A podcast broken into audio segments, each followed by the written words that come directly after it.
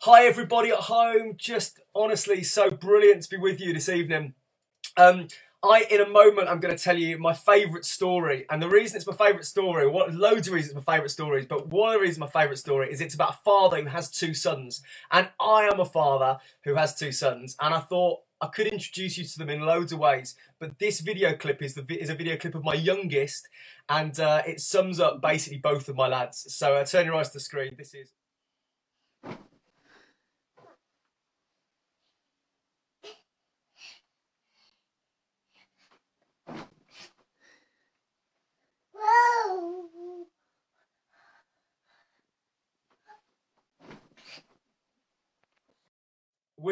We're hoping he's going to be a footballer, so he's got some of those kind of diving skills. He might make the Premier League one day, you never know. It's absolutely brilliant to be with you this evening. Let me read you that story about the father who has two sons. And if you've got a Bible at home, you can turn it on the app that you've got, or you can open your paper copy. It's from Luke chapter 15. If you're not familiar with the Bible, there's 4 books in the Bible that tell the story of Jesus. They are Matthew, Mark, Luke and John. They're the beginning of the New Testament, so about 3/4 of the way through the Bible. In the middle of this book, written by a guy called Luke, Jesus tells this story, Luke chapter 15, starting at verse 11. This is, in my mind, the greatest story ever told. It goes like this. Jesus continued, there was a man who had two sons. The younger one said to his father, Father, give me my share of the estate. So he divided his property between them. Not long after that, the younger son got together all he had, set off for a distant country, and there squandered his wealth in wild living. After he had spent everything, there was a severe famine in that whole country, and he began to be in need. So he went and he hired himself out to a citizen of that country, who sent him to the fields to feed pigs. He longed to fill his stomach with the pods that the pigs were eating, but no one gave him anything.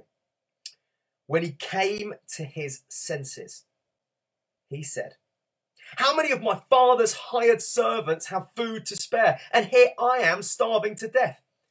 I will set out. I will go back to my father and say to him, Father, I have sinned against heaven and against you. I'm no longer worthy to be called your son. Make me one of your hired servants. So he got up and went to his father.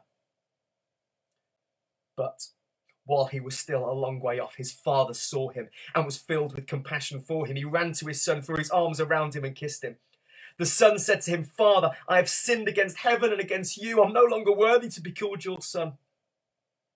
But the father said to him, Quick, bring the best robe and put it on him. Put a ring on his finger, sandals on his feet. Bring the fattened calf and kill it. Let's have a feast and celebrate, for this son of mine was dead and is alive again. He was lost and is found, so they began to celebrate. Meanwhile, the elder son was in the field. When he came near the house, he heard music and dancing. So he called one of the servants and asked him, What's going on? Your brother has come, he replied, and your father has killed the fattened calf because he has him back safe and sound. The elder brother became angry and refused to go in. So his father went out and pleaded with him. But he asked his father, Look, all these years I've been slaving for you and never disobeyed your orders. Yet you never gave me even a young goat so I could celebrate with my friends. But when this son of yours, who has squandered your property with prostitutes, comes home, you kill the fattened calf for him. My son, the father said, you are always with me and everything I have is yours. But we had to celebrate and be glad because this brother of yours was dead and he's alive again. He was lost and is found. I think that is one of the greatest stories, if not the greatest story ever told. And it's about relationship. This story tells us what the whole of life is like and what life is about. The second thing I'm going to talk about this evening when I talk about what life's about is there's going to be some moments where we don't get in 2020 quite how significant they were at the time. If you were hearing this at the time and you were in the crowd when Jesus told this story, you'd be like, what?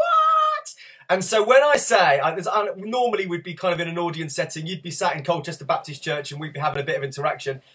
Join in with me at home, okay? So when I say, what? I want you to say, what? Okay, so we're going to do a bit of that as we go through the story because these are some shocking moments in this story as we go through, okay? So First thing I want to say is this story begins beautifully. It says there was a father, a man who had two sons. I want to tell you this at the very beginning of this evening's talk, that you are created for purpose. You are created to be loved. You are created to be known. You are created for relationship and family and connection. Do you know, that's one of the reasons I think that this period's been so painful for us, because we've lost connection. You were created to be good, to be known by God, to be loved, and know that the creator of the universe is with you, he's for you, and he's on your side. Here's what the story tells us. What happens at the beginning of this story is that the son goes to the father and says, I wish you were dead. What? What? Everybody, what? What? I wish you... Very good, thank you. Didn't see that coming, but great. I wish you were dead, because what happens is, it doesn't say that exactly in the story, but to go to your dad and say, Father, give me my share of the inheritance now, is like going to your father and saying, I wish you were dead. For Jesus to say this was a ridiculously shocking, mad moment. But here's the point of the story. Even though the son has everything, he has connection, he has family, he is loved, he is known, he goes off searching for more. And you know, we are like the son in the story, because we go looking for meaning and fulfillment in all the wrong places. The Bible compares us to sheep. Now, that is not a flattering comparison. The Bible says, this verse in the Bible that says, we are all like sheep and we've gone astray, we've all turned to our own way. And ladies and gentlemen, this is not the most shocking thing you'll hear tonight. This is not a what moment. Sheep are stupid. And if you don't believe...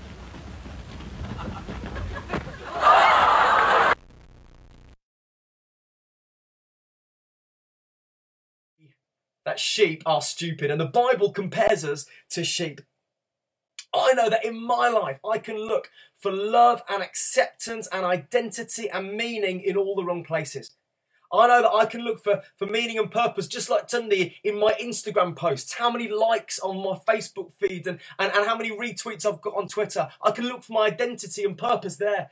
I can look for it in how well I achieve at stuff and how good I am at my job, and when I was at school, how well I was doing on my latest essay. I can look for it in all kinds of places that are just not right. It's not where we're meant to find our identity. And the problem for the son in the story is he does exactly that. He disconnects himself from the family and the place he's meant to know that he's loved and known and found, and goes looking for it in all the wrong places. I can be like a sheep. I can be like the son in the story, and so can you. Now, when I was younger, I wanted a job that really made a difference in the world. I really wanted a job that involved working as part of a team. I really wanted a job that involved working outdoors. I wanted to be, ladies and gentlemen, a Teenage Mutant Ninja Turtle.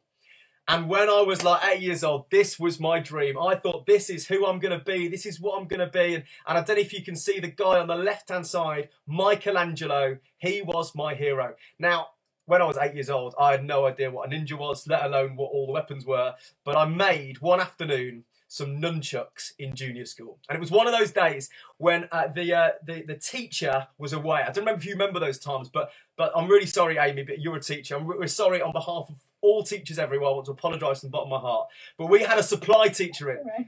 And it was one of those moments where the supply teacher comes in, and the supply teacher wasn't very bright, because she said to a room of 8-year-olds, what do you normally do on a Wednesday afternoon? And there was one geeky kid who was like, Miss, we do maths. And we were like, shut up, shut up, shut up. We said, Wednesday afternoon is playtime. And the teacher believed us. It was wonderful. And so me and my mates, we decided we were going to be the Teenage Mutant Ninja Turtles. So we made Teenage Mutant Ninja weapons out of Stickle bricks and Duplo and whatever we could find in the classroom. And so I had these amazing nunchucks made out of stickle bricks and pieces of string. And I was in the zone, swinging these nunchucks around my head. And in my mind, I thought I was Michelangelo, the Teenage Mutant Ninja Turtle. And then something terrible happened, and the string broke. And these two stickle bricks hurtled across the classroom, one towards the supply teacher. Fortunately, she was a bit of a ninja, so she did some kind of matrix move, and the stickle brick flew over her head or something. The other one, sadly, went towards a girl who was in my class called Charlene James. And Charlene was not to be messed with. She had muscles already in places that I didn't even have places yet. She was the queen of the Chinese burn. She gave nuggies that would make your head bleed. And she sadly completely missed the fact. And I was like, in this moment, I was like, no. Sticklebrick did hit Charlene James a little bit. And what happened next is a story for another day. The challenge is that when we assume another identity, things begin to go wrong. And we can get our identity from all the wrong places. And this story is about that. We are all like the sun. We are all like sheep. The Bible says that all have sinned. The word sin just means missing the mark. It means getting it wrong. It means turning our back on God and going our own way. We are all like that. But I want you to know two things tonight from this story. And the first is that without God, we are all like the sun. We are all separated. We are all lost. We all have a disconnection with the King of Kings and Lord of Lords and the Creator who loves us and knows us. But the second thing you need to know tonight is that there is nothing you can do to separate yourself from God's love. Because here comes another one of those what moments. Because right there in the pigsty, there is a moment where this son is so far from the family, so far from his home. It's impossible for Jesus to paint a further away picture because pigs were smelly. They were not just physically dirty and muddy and horrible. They were also spiritually dirty and mucky and horrible. The fact that the son wants to eat the same food as the pigs, Jesus couldn't have painted a worse picture. The modern day equivalent is someone who is a mass murderer or has done all kinds of horrible things. It's impossible to paint a darker picture of what's happened. And yet there is a way home for the son. And I don't know where you're at this evening in your relationship with God. But if you're sat there thinking, I've done something that will separate me from God forever, I want to tell you that it's absolute nonsense. Why? Because this story tells you that there is always a way back. Because what happens in the pigsty is that there are these beautiful words. It says, when he came to his senses. And here's the deal. We all have a moment to decide whether we're going to stay in the pigsty or choose to come home. And that decision is the most important decision you will ever make. And I want to give you an opportunity, if you've not made that decision to come home and have a life-changing relationship with the God who loves you, made you, and died for you, and rose again that you could be free. If you've not made that decision, I'm going to give you that opportunity tonight. And it is the most important decision you will ever make. You can choose to stay in the pigsty or you can choose to come home. And I want to urge you with all of my heart tonight to choose to come home. Because we've got this scenario. The son's in the pigsty. The dad's at home. And you see what the son doesn't know is that the dad's at home and the dad's greatest desire is for the son to come home. The dad is not angry with the son. God is not angry with you. He wants you to come home. There's these beautiful lines in the story that say that while he was still a long way off, his father saw him. You get the idea that the dad's eyes have never left the spot on the road where the son left. In the same way, wherever you are tonight, God's eyes are straining down the road for you, desperate for you to come home. And the son comes to his senses. He makes a decision. He writes a speech. The father is watching, and here comes the next what moment. Turns to the person next to you and go, what? What? Because what happens next is it says that the father was filled with compassion and he ran to his son. Now, this is an absolutely bonkers moment. This is probably the biggest what moment of the lot, because what happens is the father runs. Now, in this culture at this time, men of the father's age did not run. It was considered ridiculously undignified. It was embarrassing. He would have had to hitch up his robe, exposed his knees. People would have been watching, pointing and laughing. It was incredibly embarrassing. The equivalent is someone running down Colchester High Street in a mankini or something worse. It's a horrible, horrible picture. But God's love is so great that when you decide to come home, his eyes have never left the road and he runs to you. And then what happens to the son? It says that the father puts a ring on his finger, a robe on his back, sandals on his feet, hugs him and says, welcome home. As I mentioned, and as you saw a video of one, I've got two sons, and just like their dad, they are always hungry. And when Caleb was a bit older than he was in that video, one afternoon, well actually morning, it was about 11:30, he comes up to the kitchen.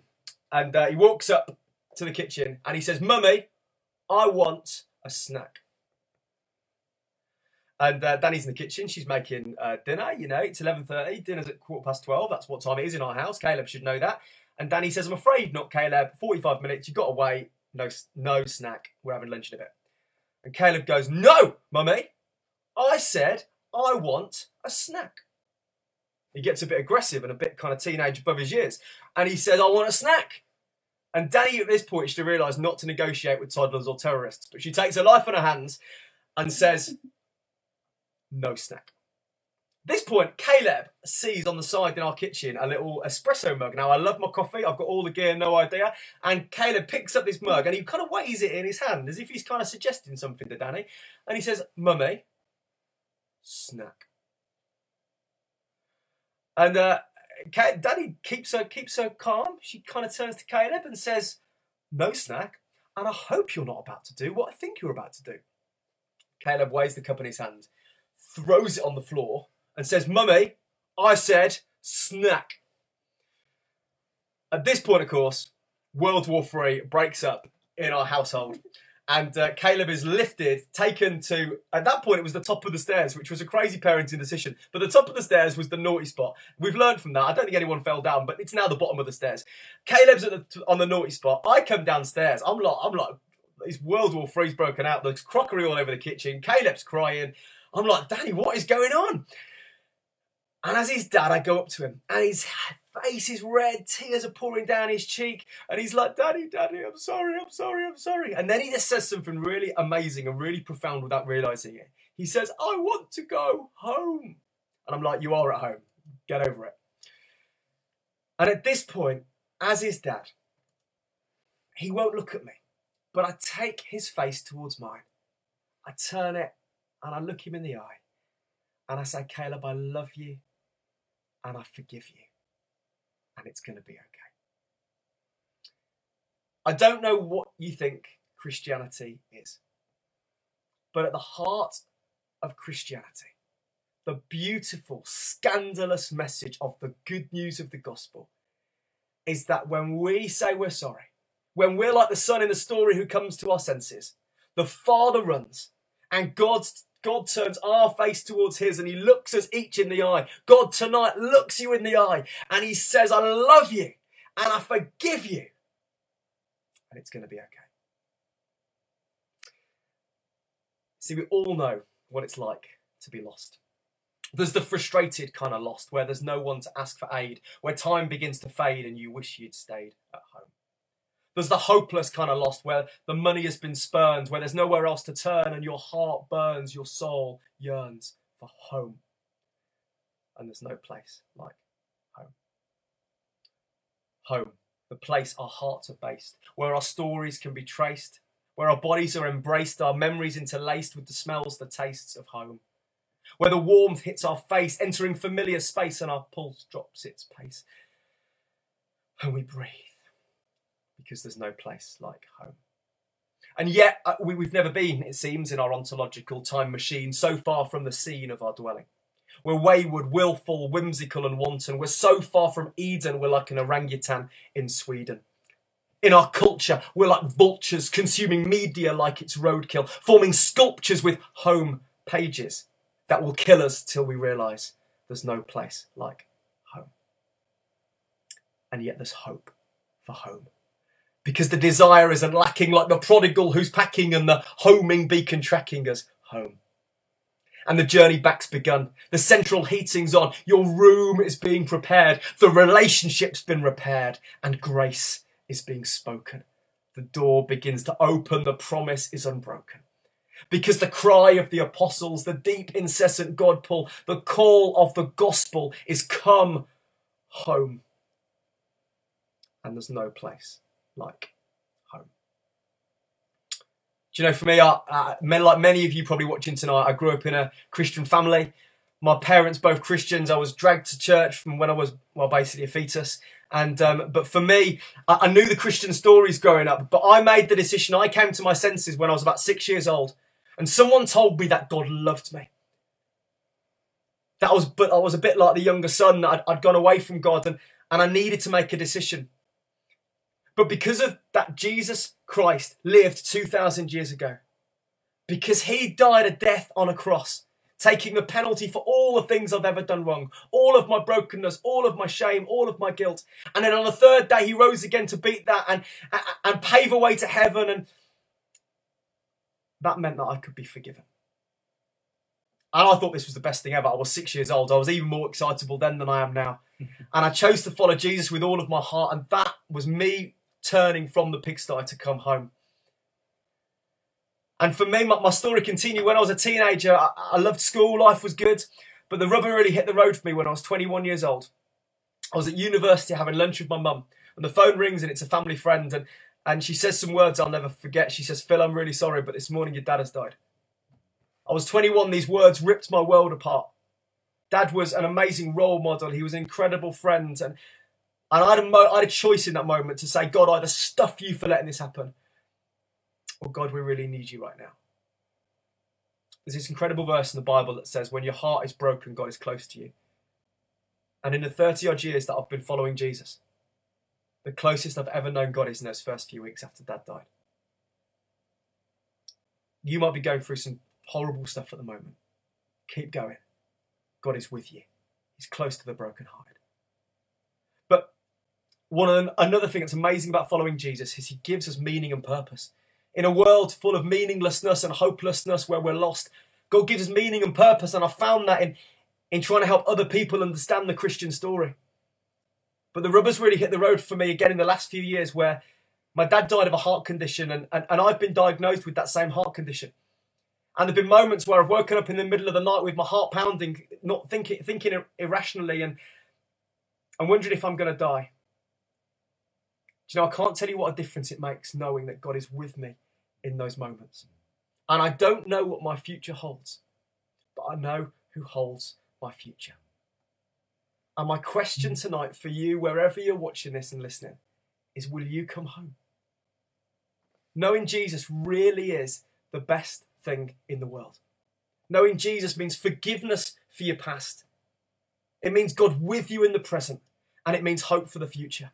You become part of the biggest family on earth. You get meaning and purpose. You know what's going to happen to you when you die. It's incredible, but it is not easy. It's not easy. In fact, Jesus said it was more difficult to follow him than not. Do you know, there'll be moments where you want to give away some of your money. Do you know, it can be hard work following Jesus. Church can sometimes be difficult. Christians can do things that are embarrassing. Difficult to follow Jesus. People will like you less.